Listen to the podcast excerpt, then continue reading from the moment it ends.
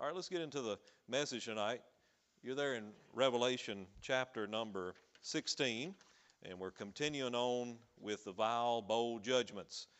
Remember, this is Dylan is going to take us from the three and a half year period of that seven years. It's going to take us all the way down and usher in when the Lord Jesus, when all the armies gather together there in Armageddon, Megiddo, and you have all the armies that come against God for that great last battle. Of course, they don't stand a chance against Almighty God, but they're going to try anyway, and they're going to gather together right there at, at the, for the Battle of Armageddon.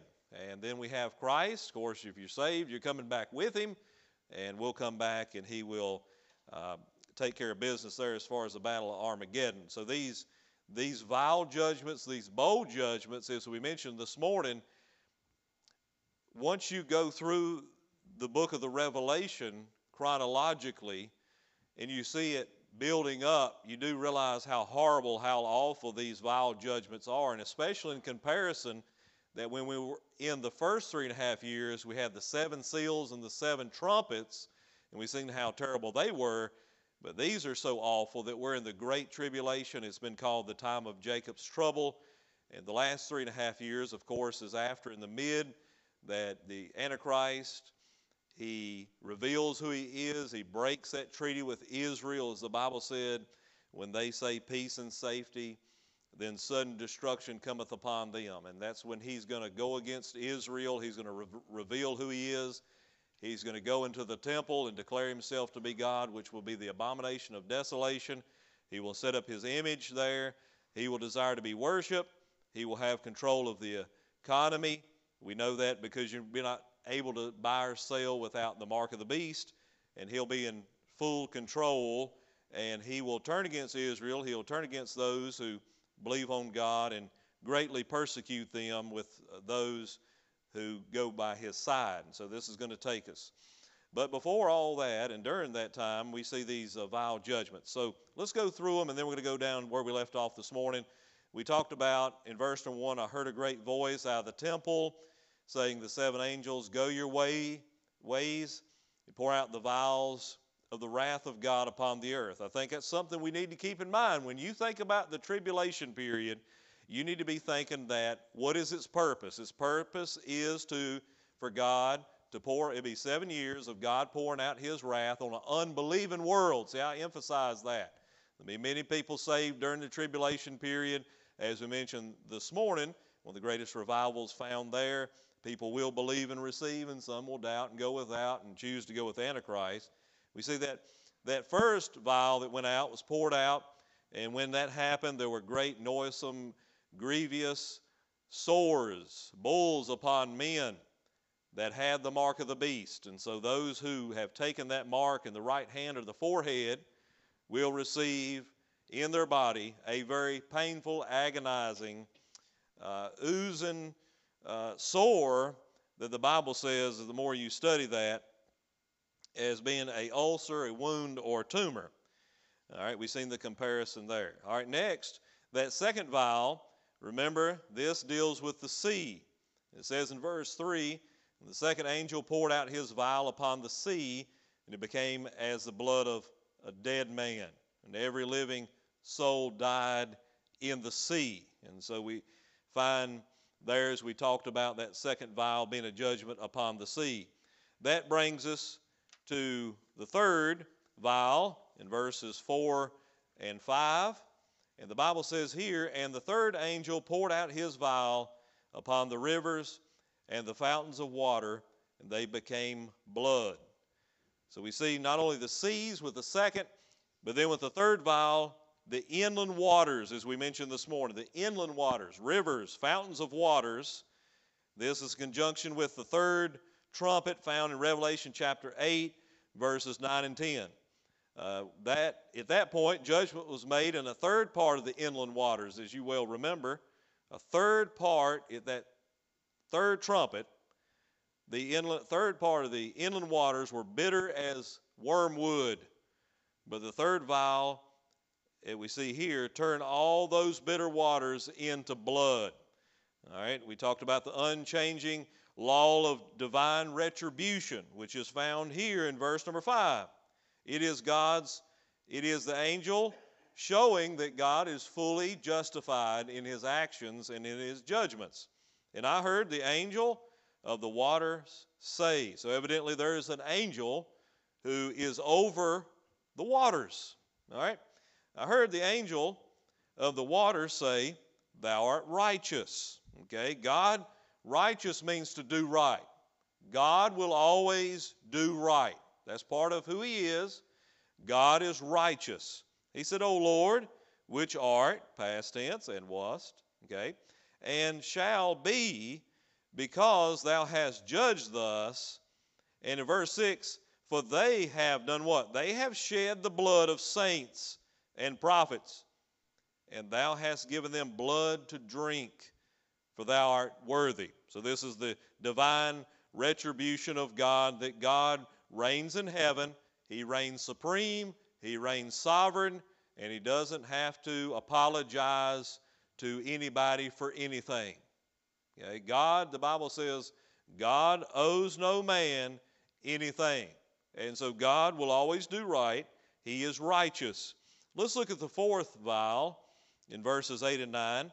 And the fourth angel poured out his vial upon the sun. And power, when we see that word here in the book of the Revelation, it refers to authority. In the sun, and power was given unto him to scorch men with fire. And men were scorched with great heat, and blasphemed the name of God, which hath power over the, these plagues, and they repented not to give him glory. In this one, what will happen? You, the men have the, the bulls, the sores upon their bodies, this agonizing pain. Next will become the seas will become blood. So that is going to take away some of the, the waters, uh, drinking water, and so forth. And also, it's going to affect the fish industry, which in turn will affect the uh, food. And then we go to the inland waters. The third vial, when the fountain and rivers of water turn to blood. And when they do that, drinking water will become very scarce. You imagine that we take it for granted a nice cold, thank you, James, a nice cold bottle water. And I asked James when he brought this up here if this was gluten free, right? Everything's big about that now. All right, I know, like Dreamer, you got can't have the gluten. But on this one, imagine there's so many supplies when it comes to water. Only so many bottled waters, and once those are hey, are depleted, there'll be no other fresh water.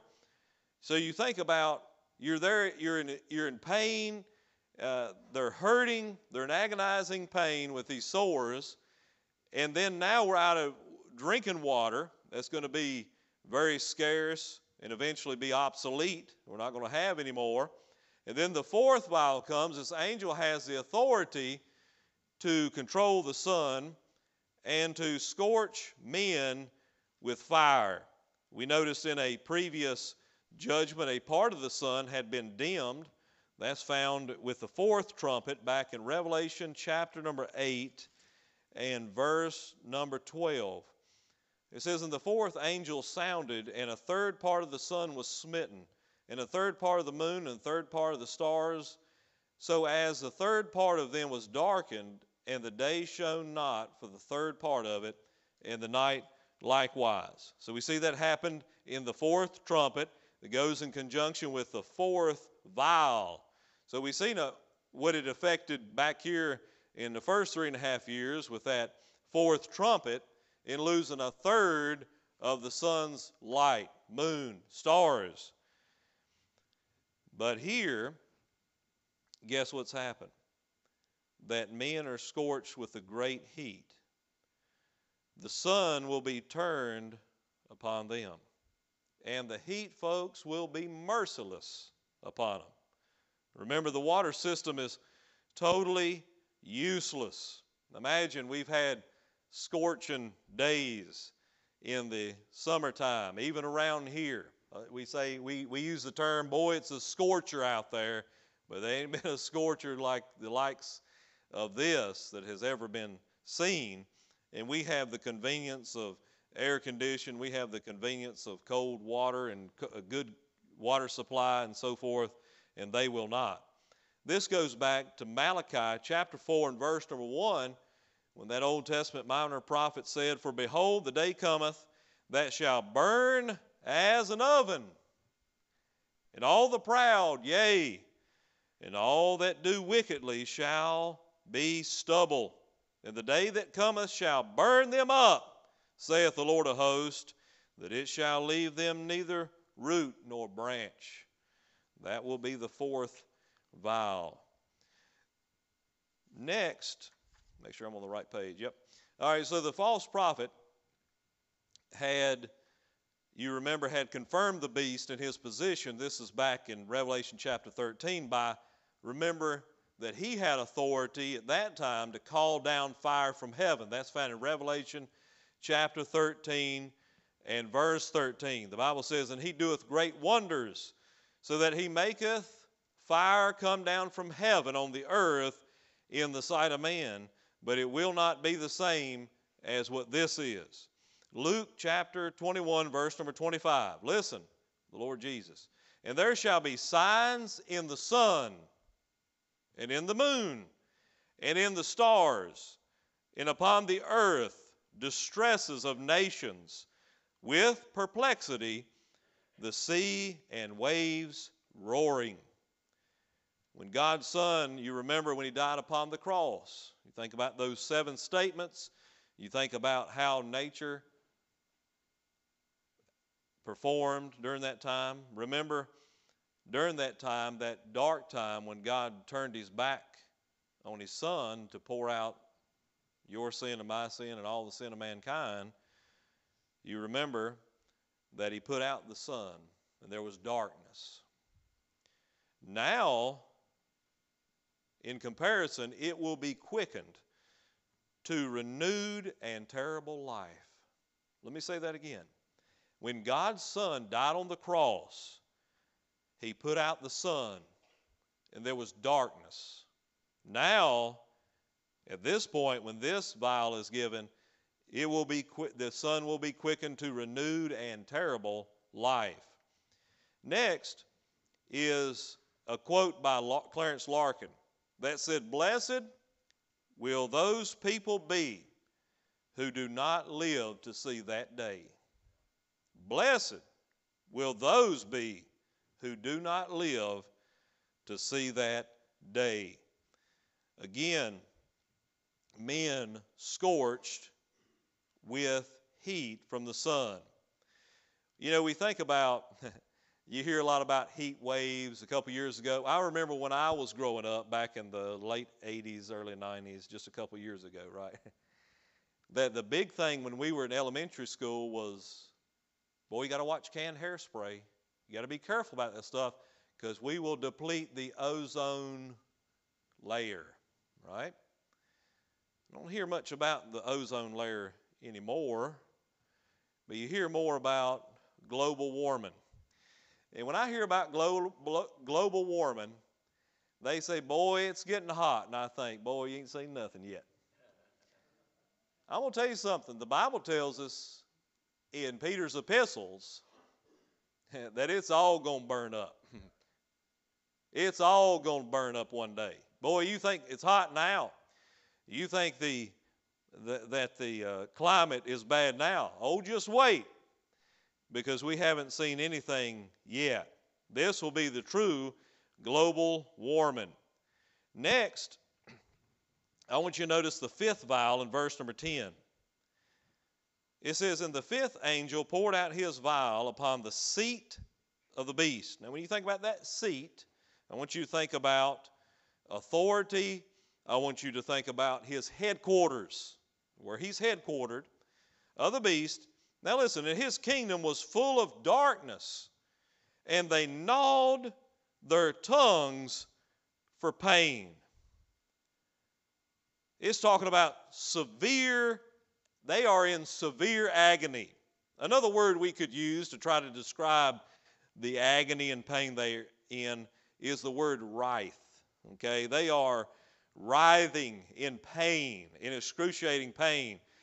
They're still suffering from the judgment of the first vial, which was to be the, the open sores, the tumors, the malignant sores, the ulcers upon their bodies, and then to have all the, the water depleted during this time.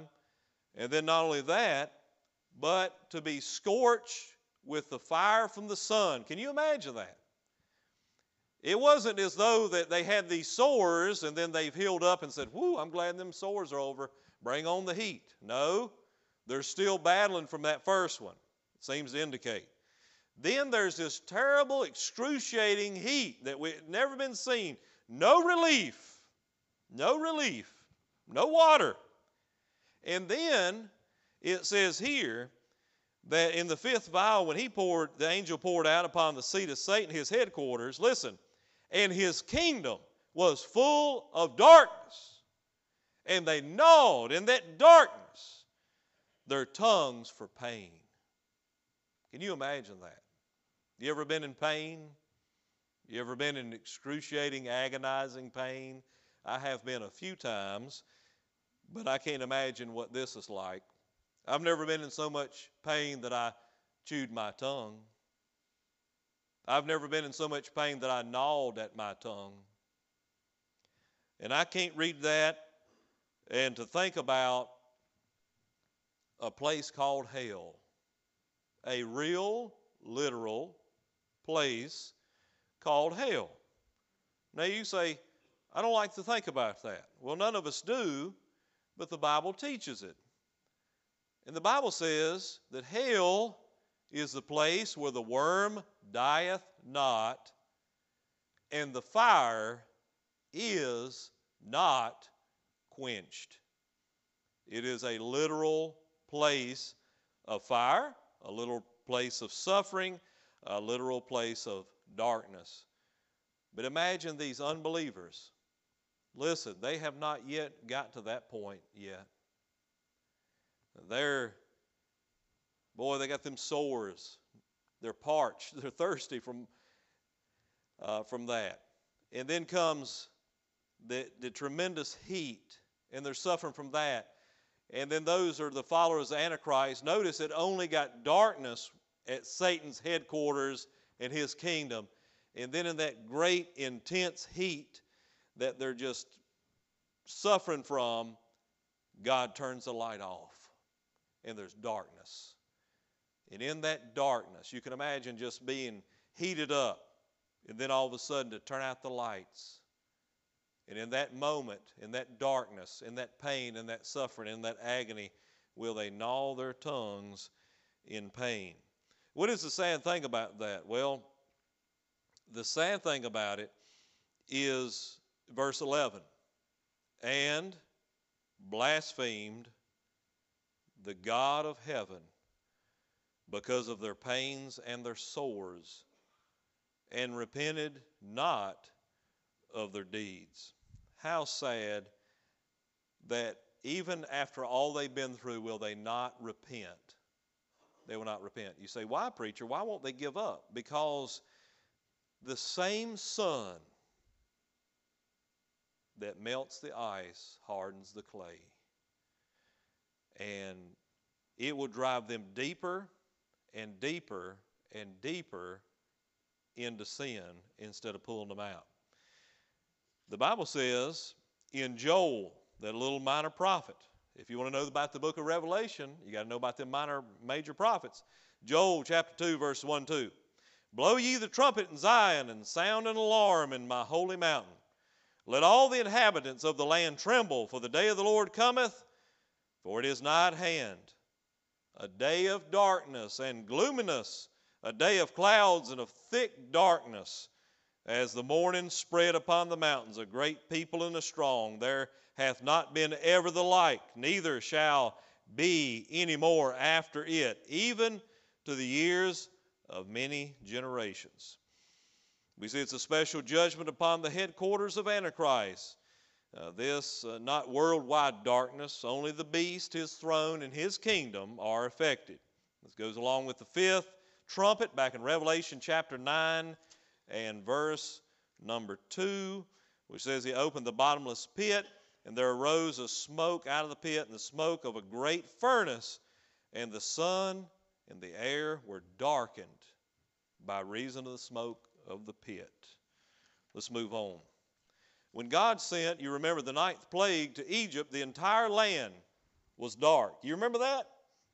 But there was one place that was lit up, and it was Goshen. Remember? Where the Israelites lived. Hey, the judgment of the fifth vial is just the opposite of that. The light is for the world, but the darkness reigns at the headquarters of the beast. What a comparison. Let's look at the sixth vial, verse number 12. And the sixth angel poured out his vial upon the great river Euphrates, and the water thereof was dried up. That, and for that reason, that the way of the kings of the east might be prepared. Well, you say, that's not so bad of a vial? We're talking about scorching sun. We're talking about blood of seas, inland waters, turning the blood. We're talking about painful bulls on the body. And then we think about that pitch black darkness they'll gnaw their tongues in pain. You say, well, that one wasn't so bad. What does that stand for? It's referring to the final war of all the ages, which will be the Battle of Armageddon, Revelation chapter 19. This is a famous river, the river Euphrates. It is mentioned early in Revelation in the sixth trumpet, Revelation chapter 9 and verse number 13. Revelation chapter 9 and verse number, actually it's 14 saying to the sixth angel which had the trumpet, Loose the four angels which are bound in the great river Euphrates. You remember that. So you see that it was mentioned there, those angels that had been bound there for many ages are released during that time of that sixth trumpet. So, what will the drying up of the river will do is make it possible for the armies of the east to come to Palestine and to invade the Holy Land. All right, now let's talk about Armageddon. If we skip ahead just a little bit, we say it's going to dry up the land. Well, let, us look at this for a minute. Let's talk about the river Euphrates before we get ahead of ourselves. The river Euphrates is 18,000 miles long, okay? And, and in certain places, it's 3,600 feet wide. The Euphrates is one of the most prominent rivers in the Bible and since the dawn of human history has stood as a natural barrier between the east and the west, a natural barrier between east and west. So we see if that gets dried up, what's going to happen. So the drying up of the river will make it possible for the armies of the kings of the east to come to Palestine and invade the Holy Land. As you look down at verse number 15, we're going to skip a few verses. And it says, And he gathered them together into the place called in the Hebrew tongue. Old Testament Bible, 39 books written in Hebrew, 27 books of the New Testament written in Greek. So the in the Hebrew tongue is the word Armageddon.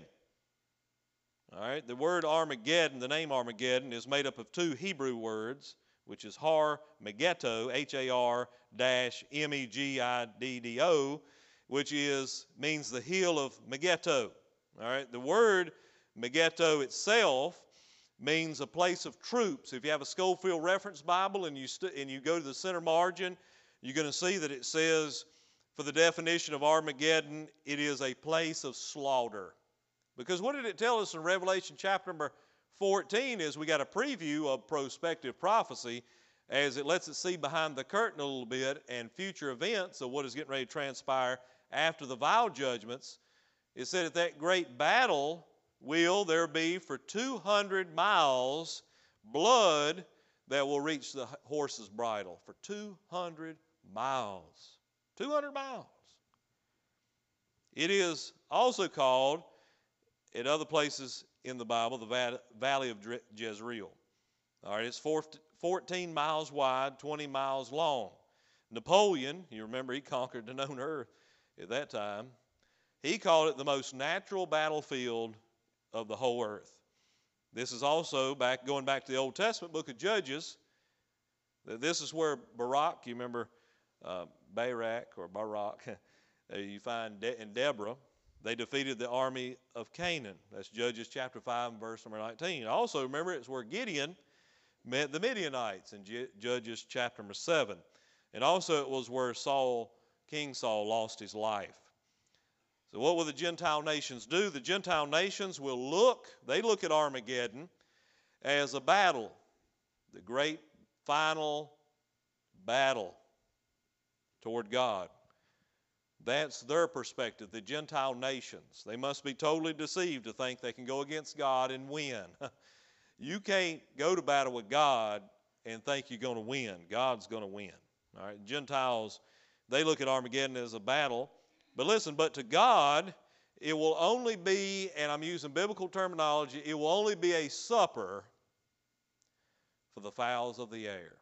We've seen that. If you turn with me to Revelation chapter 19, in verse 17 through 21, we actually see the recorded biblical account of the Battle of Armageddon. Revelation chapter 19, beginning at verse number 17.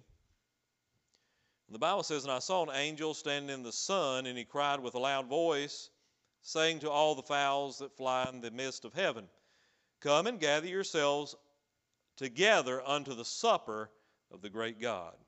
Wow. That ye may eat the flesh of kings, and the flesh of captains, and the flesh of mighty men, and the flesh of horses, and of them that sit on them, and the flesh of all men, both free and bond, both small and great and I saw the beast and the kings of the earth and their armies gathered together to make war against him that sat on the horse, that's the Lord Jesus, and against his army. Look at verse 20. And the beast was taken. hey, he got captured pretty quick, didn't he? The beast was taken with him, and the false prophet that wrought miracles before him, with which he deceived them that had received the mark of the beast, and them that worship his image these both, now listen, these both, the false prophet and the Antichrist, both were cast, not dead, but alive, into the lake burning with brimstone. Verse 21 And the remnant were slain with the sword of him that sat upon the horse.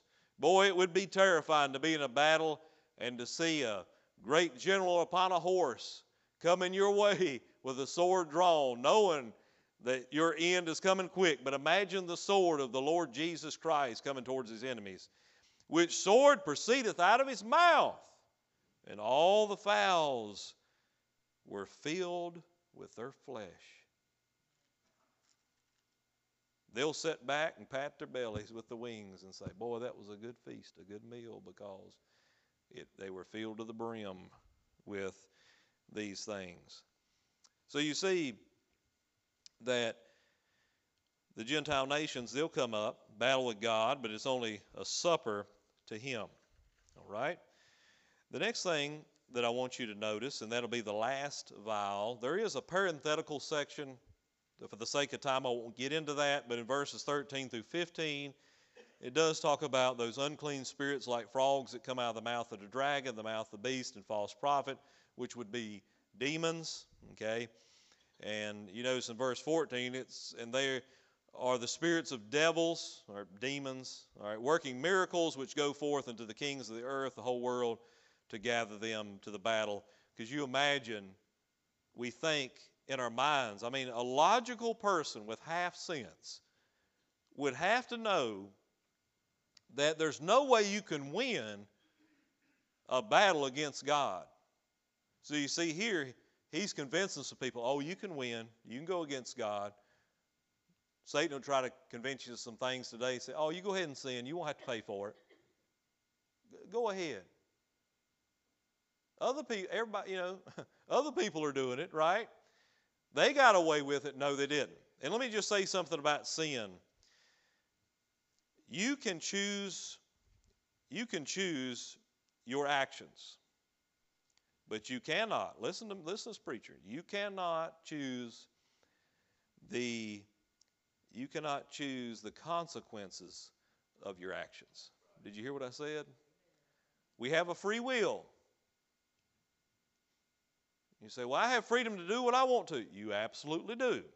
And you can you say, I'm going to choose my actions. You go right ahead. But you cannot, cannot choose the consequences for those actions. Now look at verses 17 through 21, which will be the seventh vial. It says, And the seventh angel poured out his vial into the air. There came a great voice out of the temple of heaven from the throne saying, It is done. Because this is the seventh vial, seven, the number of completion. It is done. And there were voices and thunders and lightnings, and there was a great earthquake. Listen, a great earthquake. Listen, how great was it? Such as was not since men were upon the earth. Listen, so mighty an earthquake and so great. And the great city was divided into three parts. And the cities of the nations fell. And great Babylon came into remembrance before God to give unto her the cup of the wine of the fierceness of his wrath. Now, listen to this verse. And every island fled away, and the mountains were not found. You think about Guam, the Hawaiian Islands, the Pacific Islands, they're going to be scattered, Whew. fled away. We look around now, people come down there and say, well, look at all the wonderful, beautiful Blue Ridge Mountains. And then in Tennessee, you got the Smoky Mountains beautiful mountains. But the Bible says here in the mountains, after that earthquake, the mountains were not found, leveled. That's a great earthquake. Now listen. And there fell upon men a great hail out of heaven, every stone about the weight of a talent. And men done what? Repented? No, I'm afraid not. Repent. They blasphemed God because of the plagues of the hail and the plagues thereof were exceedingly great. What it's telling us here early in verses 13 through 16, we're winding down. Satan's entire system, his religious system, which is the harlot, Revelation chapter 16, his political and economic system, which is referred to as Babylon in Revelation 18, and his military system, which are the armies that will come together against God they're coming down and they're going to come crashing down quicker than we can think about Nazi Germany falling in World War II and them crumbling under that system. We see the, hail, the hailstones that will come down. This reminds us of the seventh plague of Egypt, Exodus 9, verses 22 through 26. Would you stand with me tonight, a time of invitation?